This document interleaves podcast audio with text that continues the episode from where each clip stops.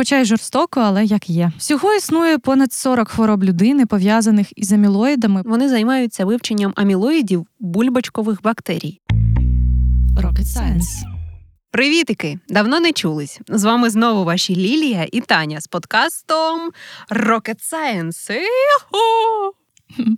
Ми раді знову бути з вами на зв'язку. Бачили б ви, як Тані сильно хочеться оголосити вам наступну тему. Ну, не все ж одразу. Уявіть собі, ви прийшли додому після насиченого дня, всі справи позаду, на вас чекає смачна вечеря із м'ясом і бобами.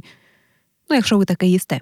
Дочекалась, тепер ви прийняли ванну і вклались спати, а потім прокидаєтесь від того, що у вас страшенно болить живіт і дихати складно. От воно вам треба?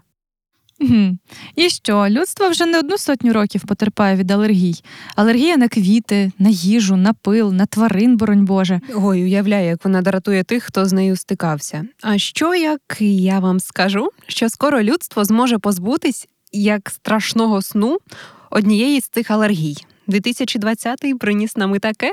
Отож, почну спочатку.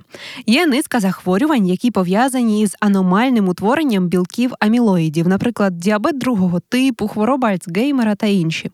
Однак, тим часом у людини, тварин, грибів і бактерій є і амілоїди, що беруть участь в життєво важливих процесах в клітині, ну тобто вони такі круті. Тож нещодавно подібні білки. Вчені вперше виявили у рослин і з'ясували, що вони за що вони відповідають. І вони відповідають за консервацію поживних речовин всередині насіння. Це відкриття може допомогти створити сорти бобових із менш алергенним насінням. Уже зараз дослідники працюють над створенням більш поживних сортів рослин, у яких якраз таки цих амілоїдів буде менше. І я вірно розумію, коли ти кажеш про сорти бобових, то ти маєш на увазі не лише боби, а й горіхи. Ну да. Зараз йде мова про один з найсильніших харчових алергенів, який є у різних бобових, в тому числі у арахісі і горозі. І цей алерген криється за такою скромною назвою віцилін. Ми до нього ще повернемось, до речі. Ну добре, я тоді спочатку трішки нам для розуміння теорії підкину. Амілоїди, про які вже казала Таня, це особлива форма білків. Вона стала відомою завдяки якраз своєму зв'язку із низкою захворювань, пов'язаних з аномальним об'єднанням цих білків.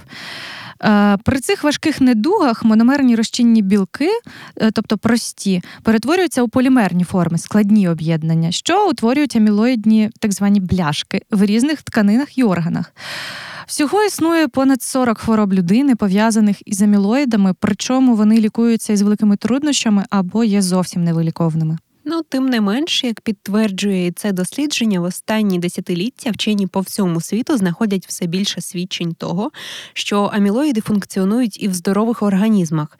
Часто така форма білка дозволяє законсервувати і стабілізувати різні речовини. До того ж, вона вступає. Взаємодію якусь в якості своєрідної такої структурної матриці. Відбувається це не тільки в рослинах. Наприклад, у людини і тварин частина гормонів запасається саме в формі оцих амілоїдів. А інші функціональні амілоїди беруть участь в біосинтезі меланіну і формуванні довготривалої пам'яті.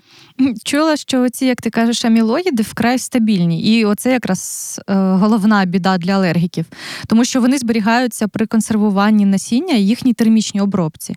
Ну але це не дивна поведінка. Ці речовини необхідні рослинам для захисту від патогенів та живлення. Можливо, тому вони такі стійкі. Завдяки ним насіння рослин може пережити різні несприятливі умови доволі довго і прорости через довгі роки. Тобто для рослин це по суті самозахист і в якомусь сенсі, в тому числі від нас, щоб ми їх не з'їли. До речі, окрім гарної звістки для алергіків, є ще одне прикладне значення дослідження вчених з 2020-го. Справа в тому, що тепер є шанс створити рослини із дуже поживним насінням. Експерименти у пробірці показали, що савці не здатні повністю перетравлювати рослинні амілоїди. Їх не можуть розщепити травні ферменти. Амілоїди значно погіршують харчову цінність насіння, тому важливо зрозуміти, яким чином можна знизити утворення амілоїдів в насінні рослин. щоб отримати відповідно сорти із більшою кількістю звичайних білків. Такі культури можуть стати для людини особливо корисними і поживними. Тобто, це ще трошки нас наближує до вирішення. Такого важливого завдання, як нагодувати планету Земля, населення якої швидко стрімко зростає. Ну, коротше, прихильникам низькокалорійного харчування це відкриття, звісно, ні до чого. Можуть обійтись і без більш калорійного гороху та арахісу. А от алергіки таки можуть дочекатись свого порятунку. Хоча, з іншого боку, збільша кількість білків, кажеш, для білкових дієт це згодиться? Ну, не знаю. Калорії лишаться так. Таню, а ти маєш якісь подібні алергії, і взагалі це відкриття тобі особисто якось допоможе? Ні-а, на щастя, мене це оминуло. Пам'ятаю тільки, як в класі в сьомому у мене обсипало живіт, руки, шию якоюсь такою гидотою. Ну такий. Потім виявилось, що це я просто переборщила з кетчупом. Мені лікар сказав кілька тижнів не їсти нічого гострого і червоного. Воно все якось швидко минуло, але залишилось у мене в пам'яті. Хто знає, з чого там той кетчуп був зроблений, однак більше в мене ніколи такого не виникало ні на кетчуп, ні на інші якісь отрути. Да, дякую за те, що посіяла зерна паніки в душах тих, чия рука ось прям зараз тягнулась за кетчупом. Ой, завжди до ваших послуг. До речі, щодо гороху і арахісу, на упаковках безлічі солодощів та закусок ви могли напевно помітити фразу, яка попереджає про можливу наявність слідів арахісу.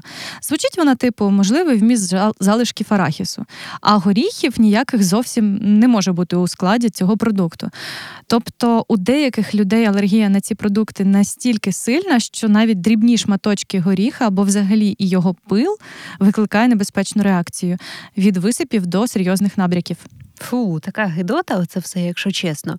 Ці вчені реально займаються благою справою. Бачу, що вони на правильному шляху боротьби із цим всім. Наприклад, от ці їх експерименти в пробірці, які показали, що савці не здатні повністю перетравити рослинні амілоїди. Вченим необхідно зрозуміти, яким чином можна знизити утворення амілоїдів.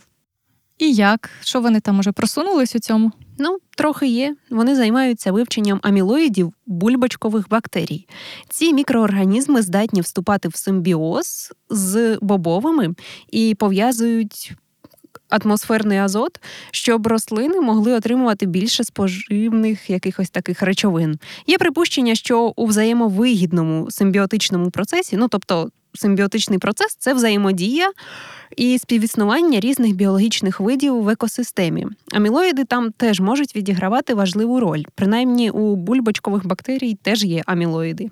Ну, сподіваюся, це все буде корисно для розвитку і біології рослин, і мікробіології, і для сільського господарства, напевно, теж. Втім, я сумніваюся, що людство позбудеться алергії раз і назавжди.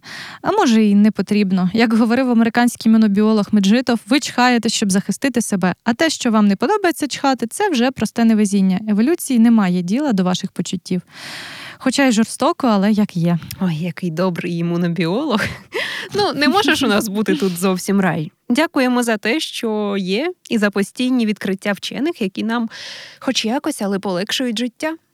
Ми не кажемо прощавайте, ми кажемо до побачення. Зустрінемось у наступному випуску Rocket Science, який, скажу вам по секрету, буде присвячений життю на інших планетах та іншопланетянам. Заінтригувала?